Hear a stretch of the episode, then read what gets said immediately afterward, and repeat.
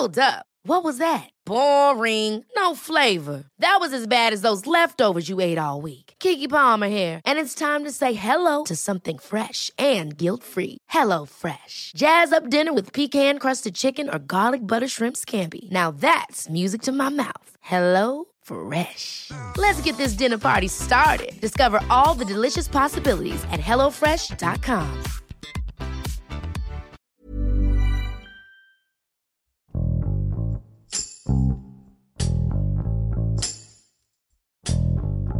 El Tren Maya es uno de los proyectos insignia del gobierno federal, el cual conectará los estados de Chiapas, Tabasco, Campeche, Yucatán y Quintana Roo. Esta obra ferroviaria se ha enfrentado a diferentes controversias desde el inicio, siendo la más destacada su impacto en el ecosistema, ya que la edificación del tramo 5 del tren pone en riesgo a miles de especies de la vida silvestre, y existe una gran preocupación en cuanto a la protección del medio ambiente y del patrimonio arqueológico. Víctor Flores, corresponsal de la Organización Editorial Mexicana, y Andrés Estrada, reportero del Sol de México, explican el impacto ambiental y social que implica la construcción del tren Maya, así como las polémicas que rodean a esta mega obra. Con Hiroshi Takahashi. Esto es Profundo.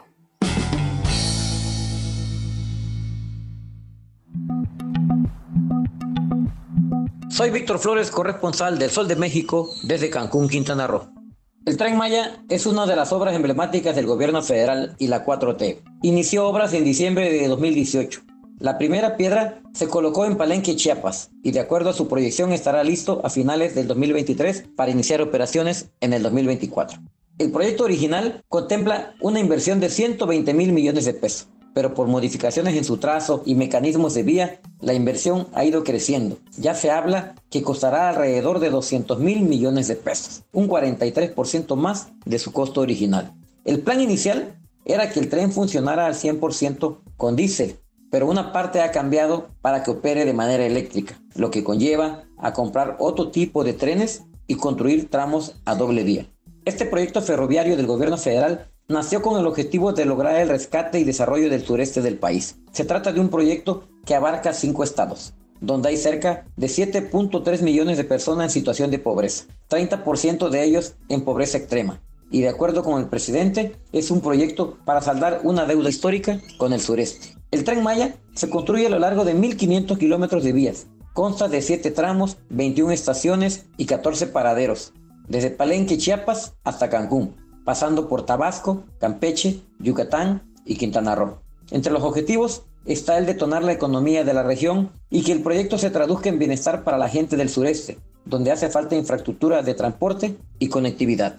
En materia turística, pretende conectar a las antiguas ciudades mayas con las modernas metrópolis, dando oportunidad a los turistas de conocer los tesoros de la península y el legado maya. Entre otros beneficios se habla de generación de empleos, transporte de mercancías, conectividad de mercados, nuevos polos de desarrollo y oportunidades.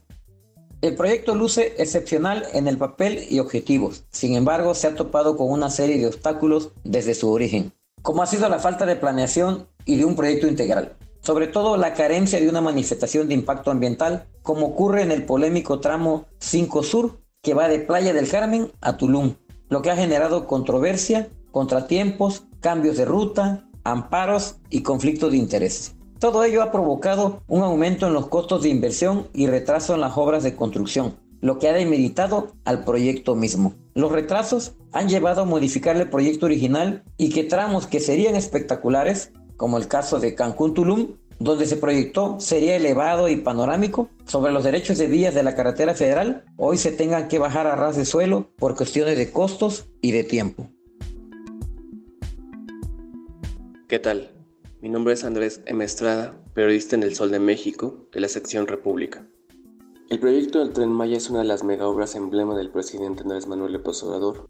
Sin embargo, este megaproyecto se ha enfrentado a diversos obstáculos, generando un sinfín de observaciones y críticas por parte de distintos actores de la sociedad civil, organizaciones conservacionistas del medio ambiente y la oposición política, debido a los impactos que generará en áreas naturales protegidas, conflictos sociales por las tierras donde se prevé el paso, a pesar de que el 95% del trazo pasa por derechos de vía ya existentes, como vías férreas, autopistas o líneas de transmisión eléctrica. La deforestación de la selva, la afectación de los mantos acuíferos en los ríos, cuevas subterráneas y cenotes es otra de las preocupaciones de los ambientalistas, al igual que la fragmentación del hábitat de distintas especies, algunos en peligro de extinción como el jaguar, y sobre todo la construcción de desarrollos inmobiliarios y turísticos, especialmente extranjeros, que traerá la operación del tren Maya por la compra y el descontrol en el uso de terrenos aledaños a las estaciones. A esto se suman las protestas y movilizaciones de ciudadanos y activistas en contra del tren Maya.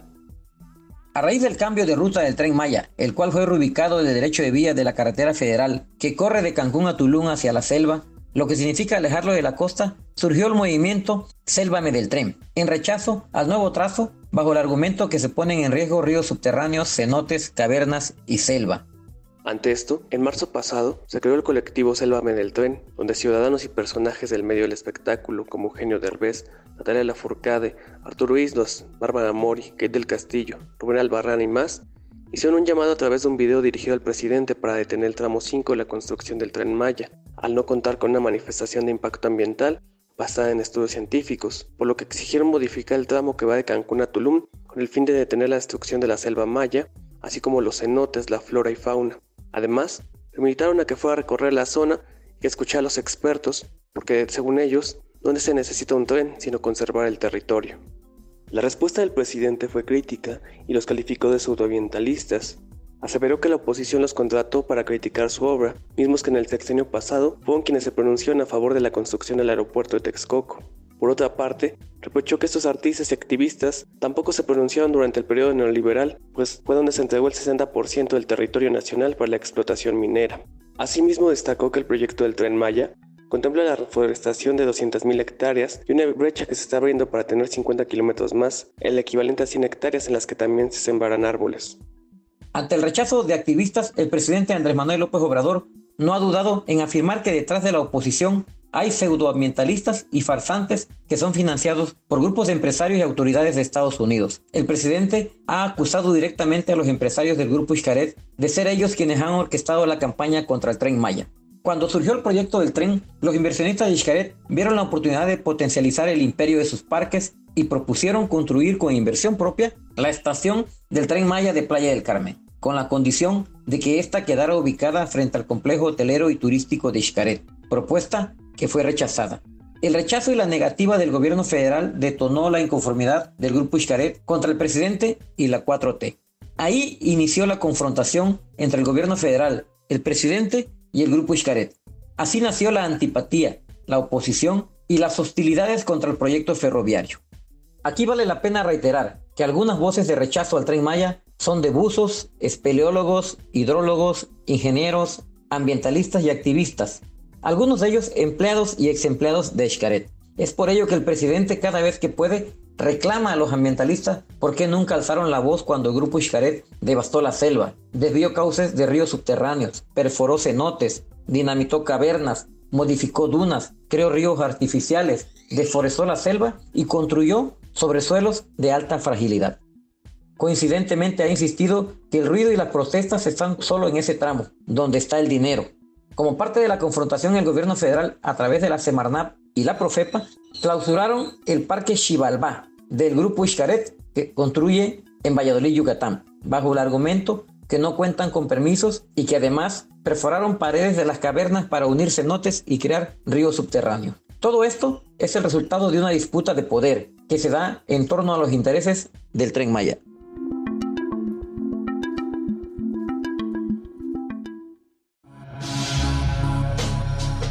Otro de los problemas que especialistas prevén son los impactos sociales y delictivos en las regiones. Uno es el incremento de los asentamientos humanos, la generación de empleos de poca calidad, que se traduce en una esclavitud moderna, y la fragmentación social por la expansión del crimen organizado en esas zonas. Y es que en los poco más de tres años del gobierno de la 4T, la incidencia delictiva se incrementó en las cinco entidades por transitar el tren Maya, respecto al último trienio de la administración del expresidente Enrique Peña Nieto, indican cifras del Secretario Ejecutivo del Sistema Nacional de Seguridad Pública. Los homicidios dolosos, feminicidios, extorsión, trata de personas, narcomenudeo, robo en distintas modalidades y delitos contra el medio ambiente son algunos de los crímenes que ya crecieron en los estados de Campeche, Chiapas, Tabasco, Yucatán y Quintana Roo. Mientras que a nivel nacional la extorsión aumentó un 53%, en Quintana Roo el crecimiento fue de 190%, al pasar de 210 denuncias entre diciembre de 2015 y noviembre de 2018 a 611 entre diciembre de 2018 y marzo de este año. El narcomenudeo tuvo incrementos importantes en Quintana Roo con 132% y Chiapas con 112%, por arriba de la media del país que fue el 94%. Los delitos contra el medio ambiente crecieron 244% en Quintana Roo, 102% en Chiapas y se duplicaron en Yucatán, cuando el alza a nivel nacional fue del 29%. Por otro lado, los feminicidios aumentaron 111% en Campeche y 510% en Quintana Roo, mientras que en todo el país crecieron un 45%. Y la trata de personas se disparó 620% en Yucatán y 195% en Quintana Roo, cuando a nivel nacional las denuncias por este delito aumentaron un 81%. Aunado esto, con la puesta en operación de la mega obra a finales de 2023, se detonará un caldo de cultivo para las actividades ilegales, dominadas por los grupos del crimen organizado, y una disputa por el control de los territorios. Y es que el presidente Andrés Manuel López Obrador solo ha destacado que el tren Maya generará desarrollo para las regiones del sureste del país, con más oportunidades de empleo para los habitantes y un crecimiento del turismo. Sin embargo, nada se ha hecho las consecuencias sociales negativas y el aumento de la violencia por la disputa del control de los territorios, como ya se mencionó, ya que la operación del tren Maya también detonará un mayor número de actividades ilícitas controladas por los grupos criminales, como la trata de personas, trabajo forzado, prostitución, narcomenudeo, tráfico de drogas, aumento de homicidios dolosos, lavado de dinero con el desarrollo inmobiliario la devastación de la selva para la construcción de pistas clandestinas de aeronaves con estupefacientes y mercancía ilegal. El pasado 29 de abril, durante la conferencia matutina del mandatario morenista, anunció que para evitar abusos por parte de acaparadores de tierras, que presuntamente lucran con la venta de las mismas para la obra del tren Maya, sugirió instrucciones para que expropien los terrenos donde se presenten estos problemas, y acusó que no son campesinos los que se oponen al paso del tren, sino acaparadores de tierras que pretenden especular con los terrenos. Al igual hizo un llamado al Poder Judicial para que se dé celeridad a los amparos que sostienen algunos particulares que se oponen a su mega obra, y aseguró que hay casos donde no se aceptan avalúos y se quiere abusar y cobrar demasiado, por lo que sugirió que en estos casos se realice la expropiación. El presidente sugirió la expropiación de algunos terrenos en el tramo 5 del tren Maya, sobre la ruta Cancún-Tulum, para hacer viable el trazo inicial del proyecto, pero hubo algunas posturas en contra de hoteleros, empresarios y ejidatarios. El cambio de trazo a la ruta evitó este problema, además de ser una medida para darle celeridad a la obra que ya presentaba retrasos. En Yucatán pasó lo mismo. El trazo inicial era meter el tren a la ciudad de Mérida, pero la especulación de la tierra se convirtió en otro obstáculo, debido a que propietarios querían vender a precios altos y se optó por mover el trazo a la periferia de la ciudad, con la condición de que quien se oponga sería expropiado con fines de utilidad pública. De esta forma, el gobierno federal busca evitar una lluvia de amparos y mayores contratiempos a un proyecto que avanza contra reloj. Finalmente, podemos decir que el Tren Maya es una obra magna, que se va a consolidar contra viento y marea. La conectividad ferroviaria va a fortalecer a la industria turística e impulsará nuevos polos de desarrollo y de bienestar. El éxito va a depender de la planeación integral y las condicionantes al desarrollo de nuevos asentamientos humanos, inversiones turísticas e inmobiliarias que traerá el proyecto en torno al impacto de nuevas ciudades. Los servicios a la inversión en equilibrio con el medio ambiente y la seguridad pública serán determinantes para que el desarrollo sea equilibrado y seguro para habitantes, inversionistas y visitantes.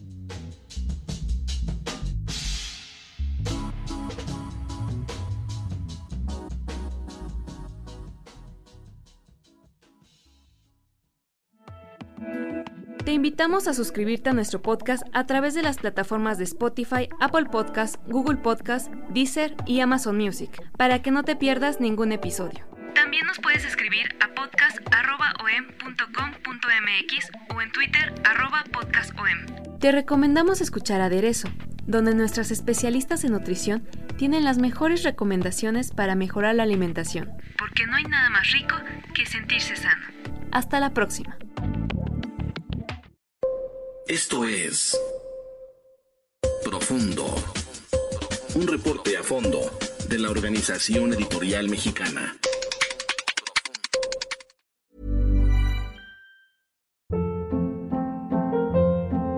Hold up. What was that? Boring. No flavor. That was as bad as those leftovers you ate all week. Kiki Palmer here, and it's time to say hello to something fresh and guilt-free. Hello Fresh. Jazz up dinner with pecan-crusted chicken or garlic butter shrimp scampi. Now that's music to my mouth. Hello Fresh. Let's get this dinner party started. Discover all the delicious possibilities at hellofresh.com.